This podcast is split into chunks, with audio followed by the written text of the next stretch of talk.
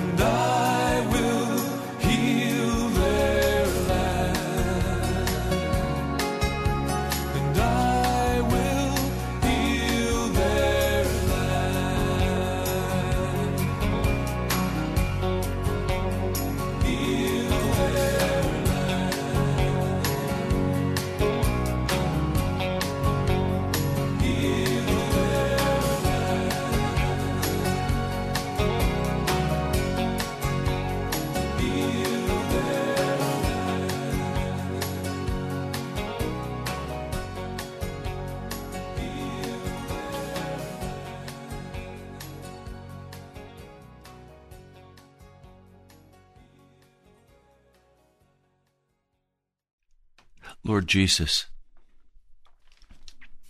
as we come to this broadcast of Pilgrim's Progress, I want to pray what's on your heart. Lord, I'm concerned about families, about their finances. I'm concerned about those who are under great stress and are living in great fear. But Lord, beyond that,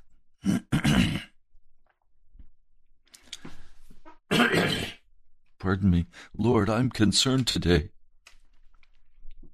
about the children. I know that's on your heart. For it's so easy when mom and dad get under pressure that the kids begin to act up. And then mom and dad come down hard on the kids when it's their stress that's creating the family's difficulty, not the children. And then, Lord, the uncleanness where fathers begin to abuse the children sexually or where other adults in the family begin to mistreat the children. The ones who are trafficked, abused. Lord, today, the babies are killed in the womb. The little ones are abused, yelled and screamed at,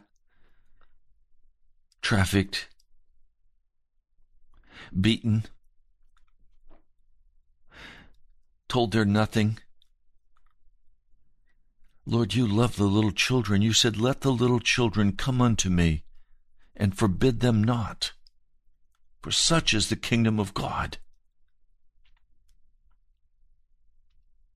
So, Lord, today I join my heart with others who are very concerned about the children's war- welfare in all of this lockdown and all the trauma as they're not in school, they're not in their usual safe places. Lord, would you guard the heart of the children today? Lord, would you step in and guard carefully your children and protect them and preserve them? Lord, please hear the cry of your children today. And today, Lord, on this broadcast, would you come and move in power?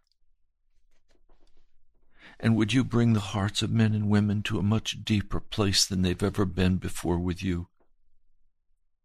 Would you awaken us? Oh my God, would you awaken your church out of the, the slumber, the sleep, the casualness, the sinfulness? Lord, would you come today and would you revive your church? Would you resuscitate your church?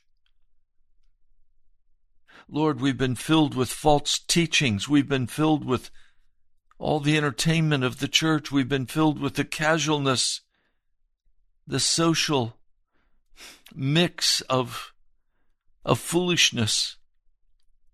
Lord, there needs to be a sobriety in your church today and a care for the children.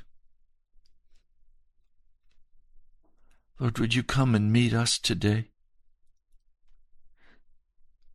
I pray in your holy name. Amen. I want to read for you a passage of Scripture. It's found in Philippians, the third chapter. I'm going to begin reading in verse 7. I'm sharing this because I'm going to try to talk about a much deeper place than many of you have ever known, a place that I am constantly striving to enter. And I'm inviting you to strive with me to enter this place. It is called a place of sonship and not of slavery. Now, many of you have served the Lord, some faithfully, some a little here and a little there. Some of you have worked on the deacon's board, or you've even been a pastor. But you've had a separate life. You've had a hidden life. A life where you pleased yourself. A life where you could pursue your own love. There's a much deeper a much deeper place that the Lord's calling you to. No, I'm not concerned about the COVID 19. I'm not concerned about the shutdown. I'll let others be concerned about that.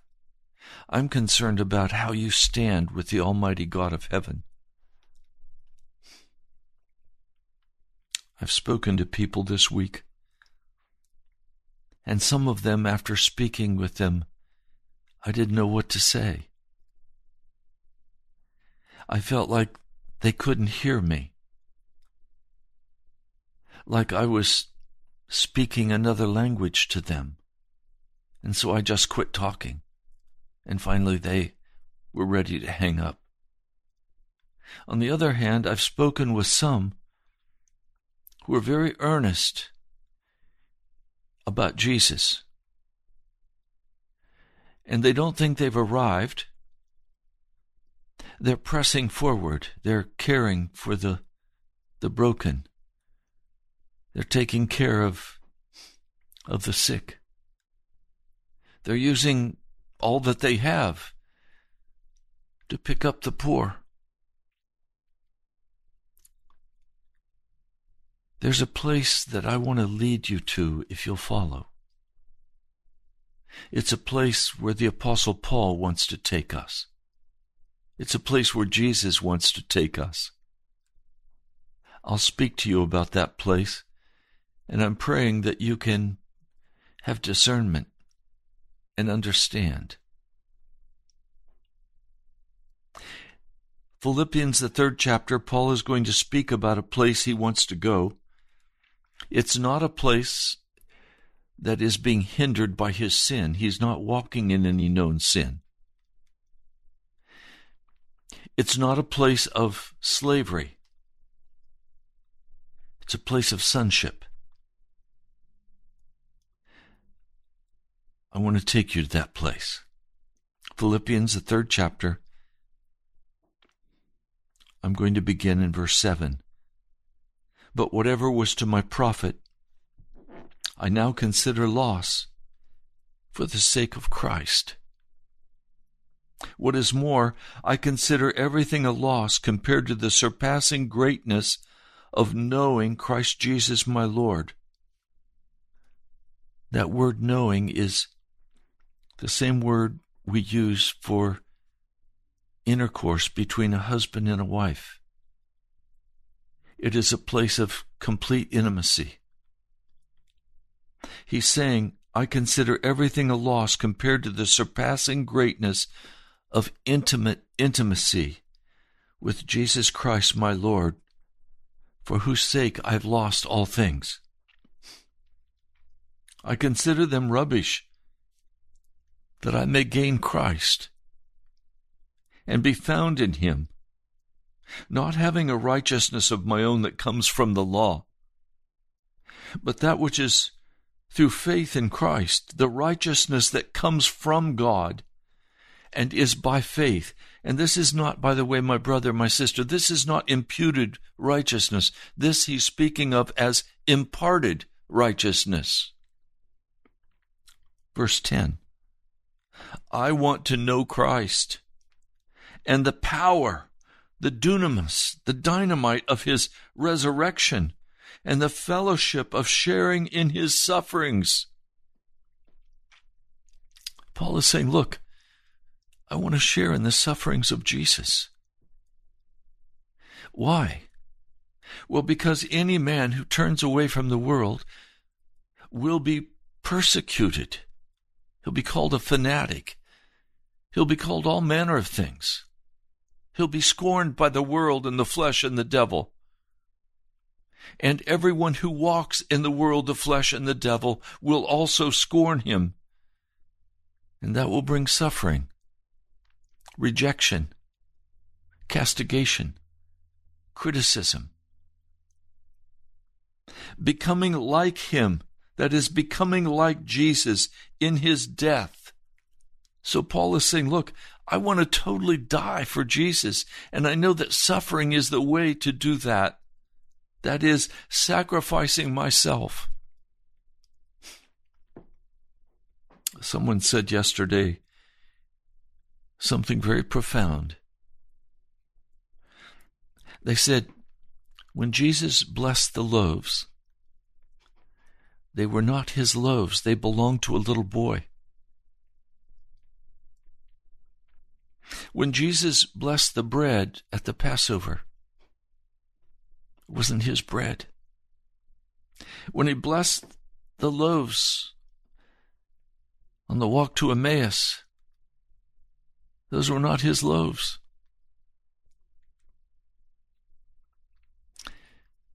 But he went to the cross that was his blood. It was his body that was nailed to that cross. When it really came time to count, he paid the price himself. He didn't ask you to pay it or me to pay it. He paid the price on Calvary. And he paid that price that we could somehow attain to the resurrection from the dead. Paul writes in verse 12, this is Philippians 3:12, not that I've already obtained all this. He's saying, look, I haven't I haven't yet I haven't let I haven't yet lived into the fullness of this death that I'm called to. Or have already been made perfect. He's saying, I'm not perfect. He's not saying I'm walking in sin. He's saying I'm not mature yet. This work of God is not finished in my life. He's saying there's a place that's beyond where I am. There's a place of sonship he's being called into that he hasn't fully walked into yet. And he knows it can only be walked into by paying the price himself to die on the cross, to be crucified with Christ. Now, I'm saying this to you because I want to say this gently. There's some of you who think you're okay. You think you've arrived. You, you're doing okay. You're serving Jesus. You're even a doulos slave. You understand it. A doulos slave is what Paul called himself. A doulos slave is one who has no rights to the family. No rights to property, no rights to a wife or children. He has no rights, period. He is owned by the master. Paul calls himself a doulos slave. He's saying, Look, I haven't yet obtained this place that I'm being called to. I know I'm going to have to suffer to get there. I know I'm going to have to separate from the world, the flesh, and the devil. He's not talking about walking in sin. He's talking about so radically serving Jesus so radically serving Jesus that he is no longer a part of the world system. He belongs to the Lord. He is a son in the kingdom of God. He says, I press on to take hold of that for which Christ Jesus took hold of me. Brothers, I do not consider myself yet to have taken hold of it, but one thing I do, forgetting what is behind and straining toward what is ahead. I press on toward the goal to win the prize for which God has called me heavenward in Christ Jesus. You know, I hear people who, people that I love, people that I, that I care about. I hear them saying things that grieve my heart. I hear them talking about what they want. They want this. They want to serve God this way. They want to they want to do this for Jesus. That's not what it's about. It's not about what you can do for Jesus. It's about what Jesus wants to do for you. And I hear people talking with pride about about their place in Jesus and and how they love him. But then out of their mouth comes these words that just cut my heart to pieces about what they want. Now I'm going to be real straight with you. I want with all of my heart to be on the FM side of the dial. It costs a great deal of money.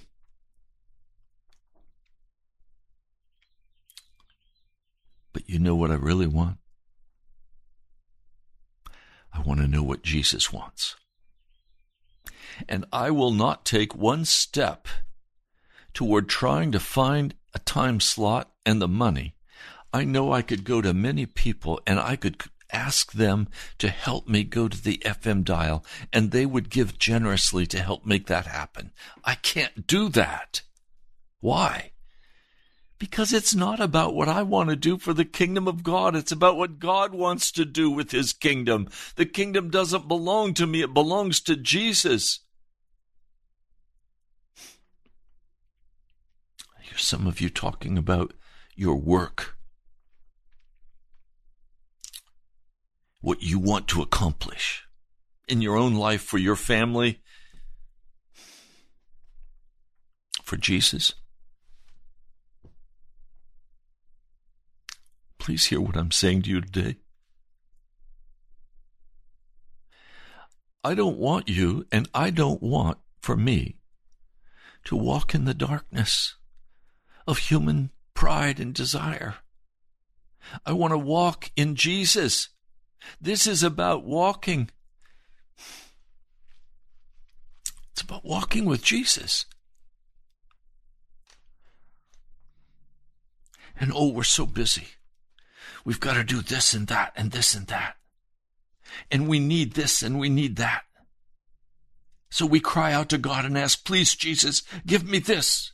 Give me that. We stand, press God on, oh, Jesus, I need this.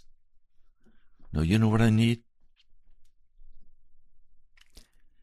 I need to be made a full son in Jesus Christ. I need through suffering to become like him in his death, that I could somehow attain to the resurrection from the dead. All that matters is what Jesus wants. It doesn't matter what I want. It doesn't matter what suffering I must endure working in a place I don't want to work or going somewhere I don't want to go or not doing something I want to do. That's not what the issue is. The issue is about what does Jesus want?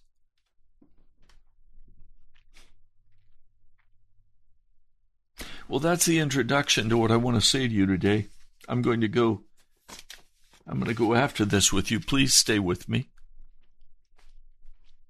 I want to refer you back to the story of Adam and Eve as they're in the garden and they make that dreadful mistake of choosing what they want. Eve wants the fruit from the tree of the knowledge of good and evil because the serpent has convinced her that God's holding out on her. Can I tell you something? God never holds out for you or from you. God doesn't operate that way. The devil operates that way. God doesn't hold back from you. He has a plan for your life. He wants something for you. More than you want it. But if you're sidetracked by what you think you want and the wisdom you want, you're eating from the tree of the knowledge of good and evil. And what about Adam? Oh, Adam just wanted to please his wife. She was the most beautiful creature he'd ever seen. He loved her with all of his heart and he just wanted to make her happy. And if she wanted to reach out and take the fruit and eat it, he was going to eat it too, even though God had told him, if you touch it or you eat it, you will die. No, he wanted to go with his wife. He wanted to please her. So he took the fruit and ate it and immediately the presence of God. That wonderful connection between Adam's heart and Jesus was broken. We know it was Jesus in the garden who came to walk with him in the cool of the day because Hebrews, the first chapter, Colossians, the first chapter, the Gospel of John, the first chapter, all tell us that Jesus was the creator God of universe. All things were created by him and for him. So it was Jesus who was coming to personally court Adam and Eve as his wife. And they heard him walking in the cool of the day because he always came in the evening to see what they had done with their day, what they had planted, what they'd pruned, what they had done that day. He came to fellowship and love them. Every day he came.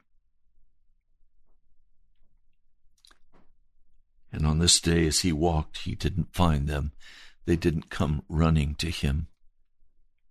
Instead, they hid in the bushes. And he had to call out to them, Adam, man, where are you? Man, where are you? That's what Adam means. Man, where are you? And he answered, said, When I heard you walking in the in the garden, I was afraid, and so I hid. The first time fear is introduced into the garden.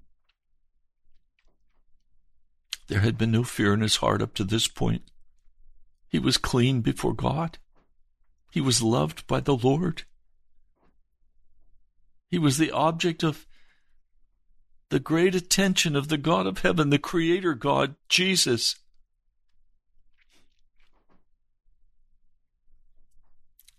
It would be many years before Jesus would come again and walk with 12 disciples, sleep outdoors with him. God came to his bride again, this time to pay the price to win them back. But fear was introduced in the garden, and so they hid.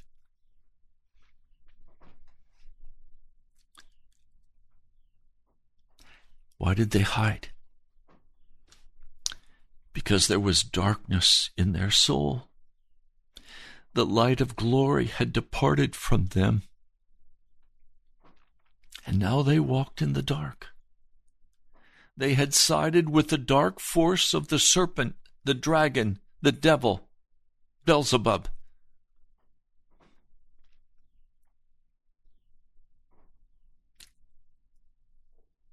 There was a woman that I have spoken of recently. She was taken in the early hours of the morning from an adulterous bed. Disheveled, terrified, she was dragged along and brought to the temple and put before Jesus. And they demanded that Jesus answer. The law of Moses commanded us to stone such a woman. Now, what do you say? The woman knew her life was right there. She's terrified. She's walking in the dark. Please hear me when I say walking in the dark and walking in fear are kissing cousins. When you walk in the darkness, you walk in fear. Fear is a sign that there is sin in your life. It's a sign that you have not been yet fully crucified with Christ. So she stands trembling before this crowd of men, shamed by them?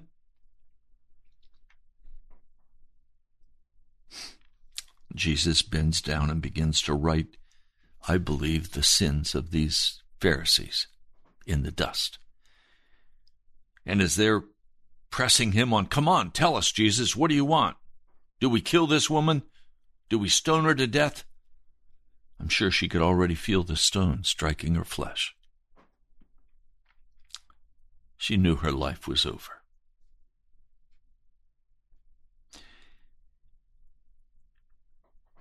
And as they began to read what Jesus was writing in the sand, shame filled their hearts. Jesus said to them, The one with no sin, you, you throw the first stone at her. Oh, they were all sinners. They all walked in the darkness. Finally, no one is left, and Jesus straightens up and he asks this woman, Where are they? Has no one condemned you? No one, sir, she said. Then neither do I condemn you. Go now and leave your life of sin. This is the Redeemer speaking. He's going to die shortly for this precious woman. His blood is going to attend and atone for her sin. The Lord is going to open a door of hope, a door of love, a door of light streaming into the darkness.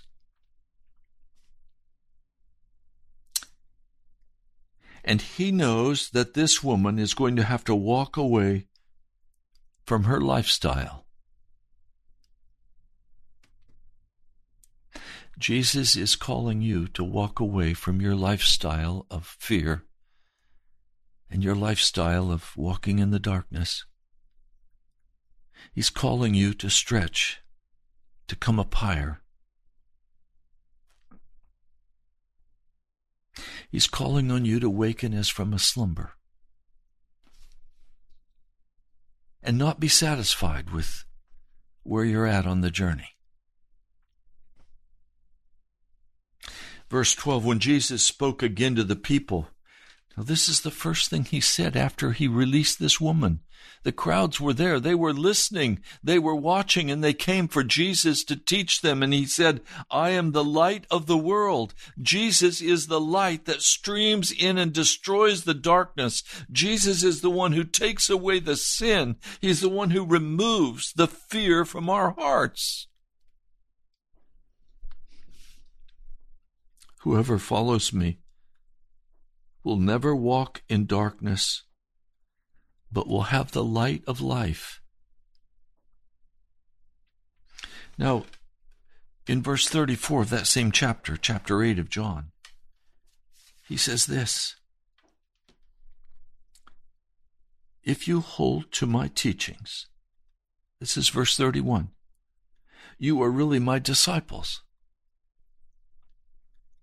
and then you will know the truth, and the truth will set you free. What is the truth to set us free from? The truth sets us free of the darkness. The truth sets us free of our fear. The truth sets us free from slavery. Even the slavery of serving Jesus. We are not called to be slaves of Jesus. First and foremost, we are called to be sons and daughters of the Most High. And Paul's saying, I haven't yet accomplished all of that. Remember that passage over here? Philippians, the third chapter. Not that I've already obtained all this, or have already been made perfect, that is, completely mature. But I press on to take hold of that for which Christ Jesus took hold of me. Jesus has taken hold of my life. Has he taken hold of yours? Do you push him away? Do you push Jesus away? Can you imagine a husband and wife and they go to bed and night after night the wife pushes the husband away? Or night after night they go to bed and the husband pushes the wife away? What would happen in that marriage? It would soon break. Are you pushing Jesus away so you can pursue your own agenda, so that you can serve him in the way you want to serve him and go where you want to go and do what you want to do? Or are you willing to suffer with him? Are you willing to die with him? Are you willing to go after him? Because he's after you. He loves you. Now I tell you, when you open your heart to love and light. Fear cannot live in you. When you open your heart to love and light, your face begins to beam with His glory. And He washes you and He makes you clean. And He saves you out of the darkness. Verse 34 Jesus replied, I tell you the truth. Everyone who sins is a slave to sin. Now, a slave has no permanent place in the family, but a son belongs to it forever. So if the Son sets you free, you will be free indeed. That's the glory we're looking at. The glorious right of being sons and daughters of the Most High. Let me read Romans, the eighth chapter. I'll begin with verse 12. Therefore, brothers, we have an obligation. But it's not to the sinful nature to live according to it. For if you live according to the sinful nature, you will die. But if by the Spirit you put to death the misdeeds of the body, you will live. You don't put to death the misdeeds of the body by, by the law, by trying hard. You put to death the misdeeds of the body by the Holy Spirit. Verse 14, because those who are led by the Spirit of God are sons of God. For you did not receive a spirit that makes you a slave again to fear.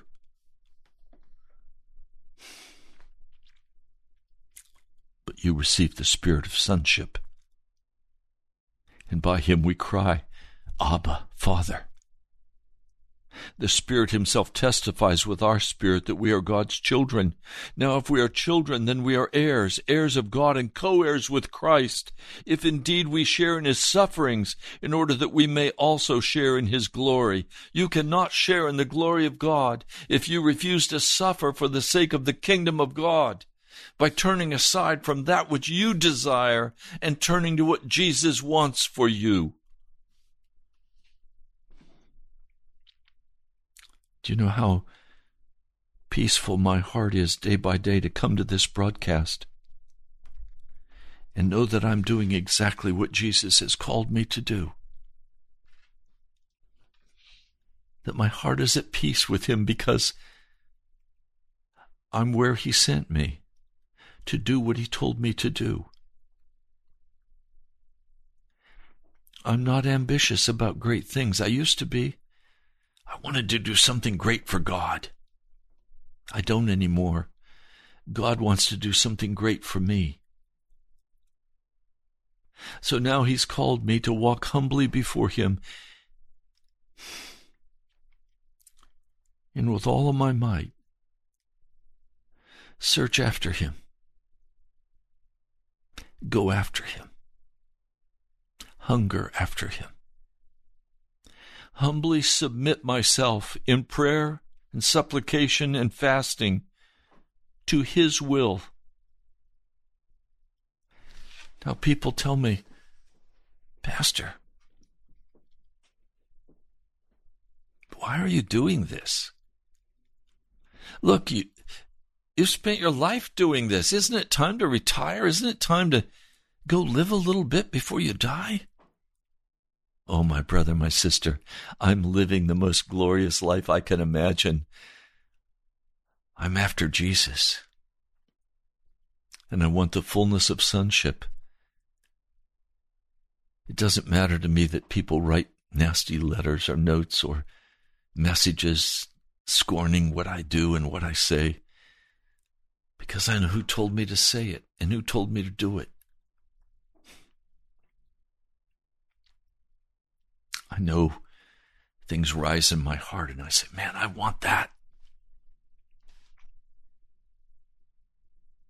But I want Jesus more. Now, please, I've, come a long time on this broadcast and I've told you to leave your sin. But today I'm coming and saying to you, my brother, my sister, there's a place way beyond leaving your sin that the Holy Spirit is calling you to. He's calling you into such intimacy with Himself.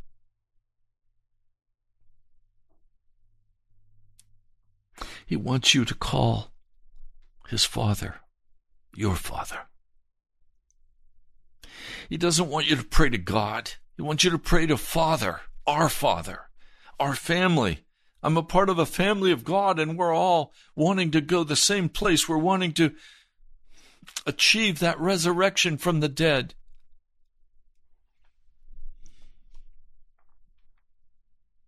People have said to me, Pastor, why don't you just stop pushing and just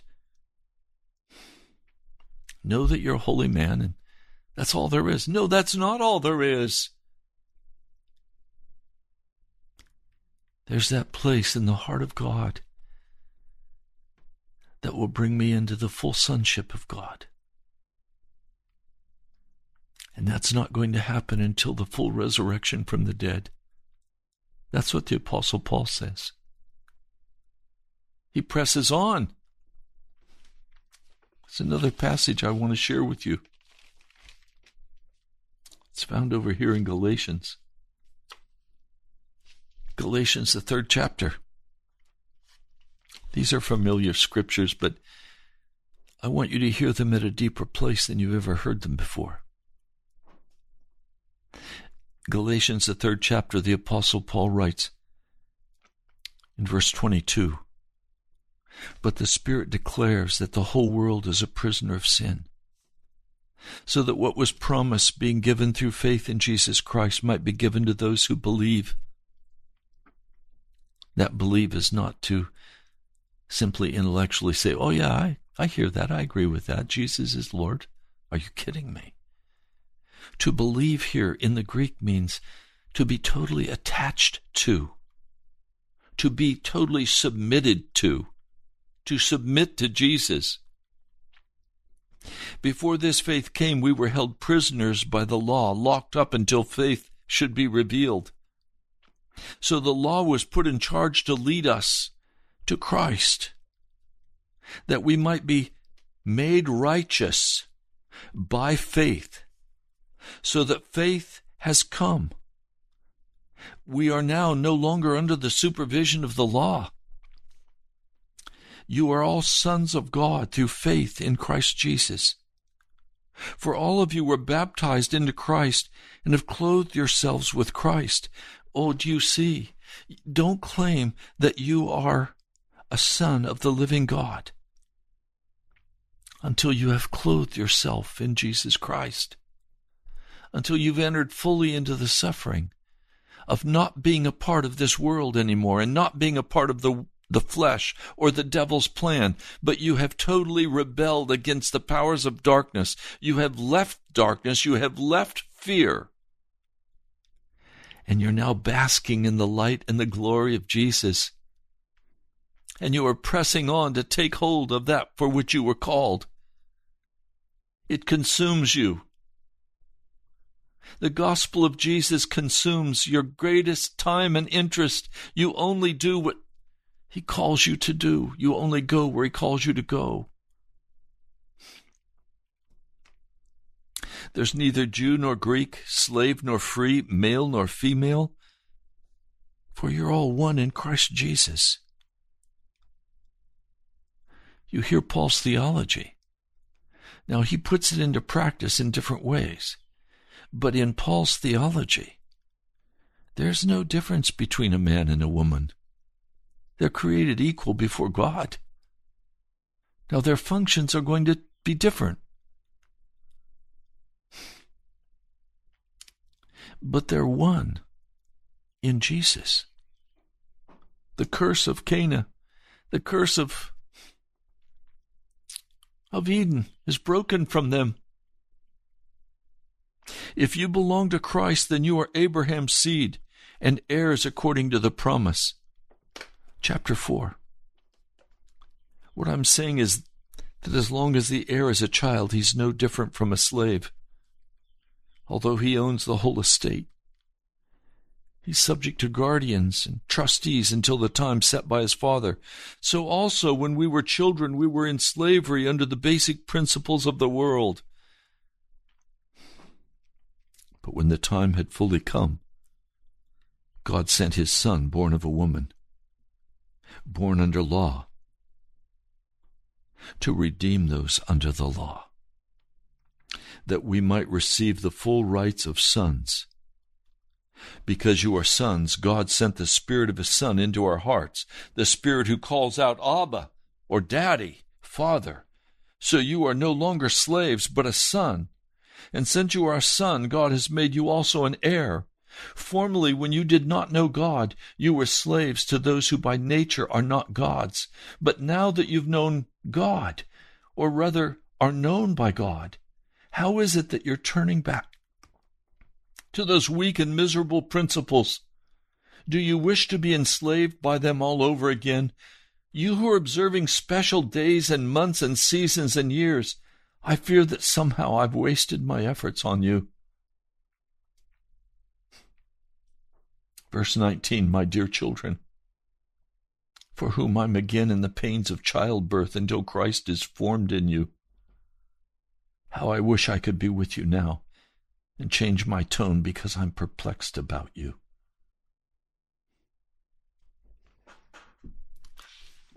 My dear children who listen to this broadcast, there's a place that you've not even yet imagined where God is calling you. A place of such intimacy and love, a place utterly without fear or darkness, a place of rejoicing, a place of suffering. I don't like this, but I've only grown when I suffered for Christ when I'm comfortable and everything's going my way and I'm a happy camper and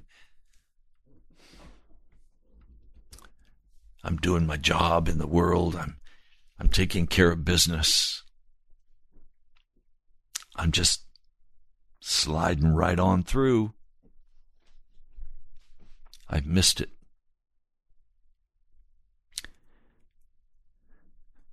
I need to be actively, day by day, engaged in prayer and supplication, and as He calls me to fasting, I need to day by day be pressing forward with Jesus. I'm to enter into His rest. That is His place of repose, that is His bedroom. I am called to be in the bedroom of God. I'm called to know Him.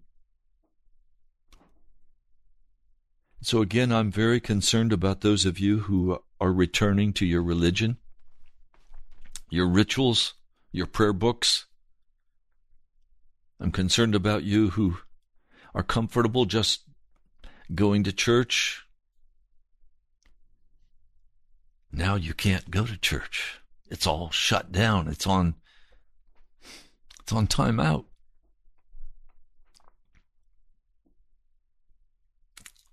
God wants to do something in your life. If you're going to be consumed with your work to make money, you've missed it. Seek ye first the kingdom of God, that is his royal authority. Seek ye first the kingdom of God and his righteousness. And all these other things will be added to you, things the pagans run after.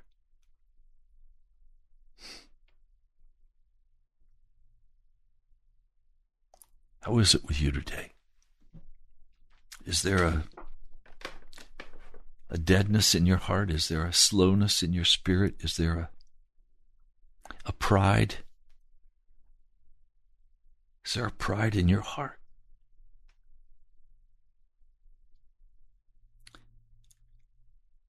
I know I've not been able to describe this very well for you.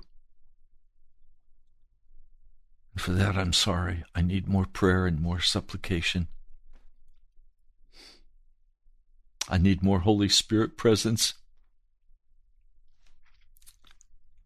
I have not fully taken a hold of what I'm trying to talk to you about. I just know there's a place my heart is hungry for that goes beyond stopping sin. I know there is a connection that needs to grow and strengthen in my heart that I could hear plainly and clearly and constantly the direction of the Holy Spirit. Yes, I want my sins removed. That's what forgive means to remove all sin. That's not enough for me. I don't want that to be enough for you. Many of you have stayed right there just struggling with your sin, struggling with your sin, struggling with your sin. Stop. Let the Holy Spirit come and give you the victory. Seek after Jesus. Look fully upon his face. Seek him. Ask him. Knock on the door, the three loaves of the 11th chapter of Luke. Eat that bread. It's the broken body of Jesus. And he will come and he will meet you.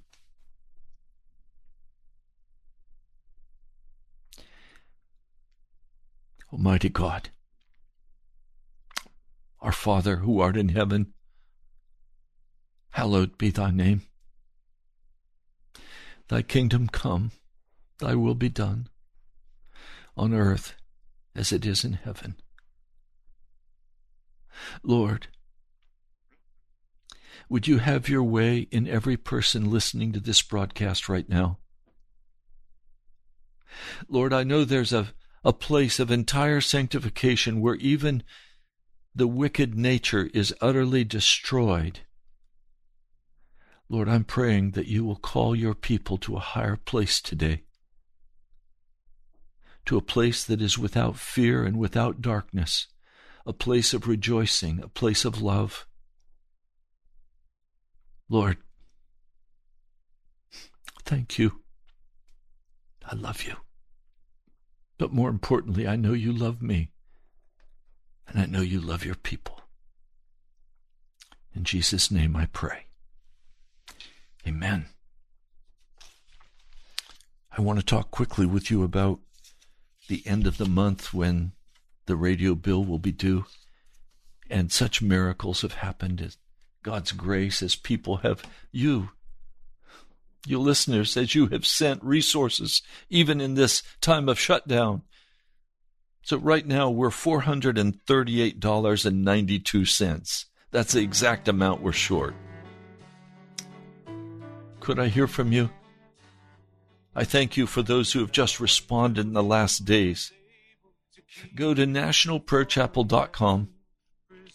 You can give online or you can go to the mail and write to me at National Prayer Chapel, Post Office Box 2346, Woodbridge, Virginia 22195. You've been listening to Pastor Ray Greenley with Pilgrim's Progress. I love you, my brother and sister. You're loved by Jesus. God bless you.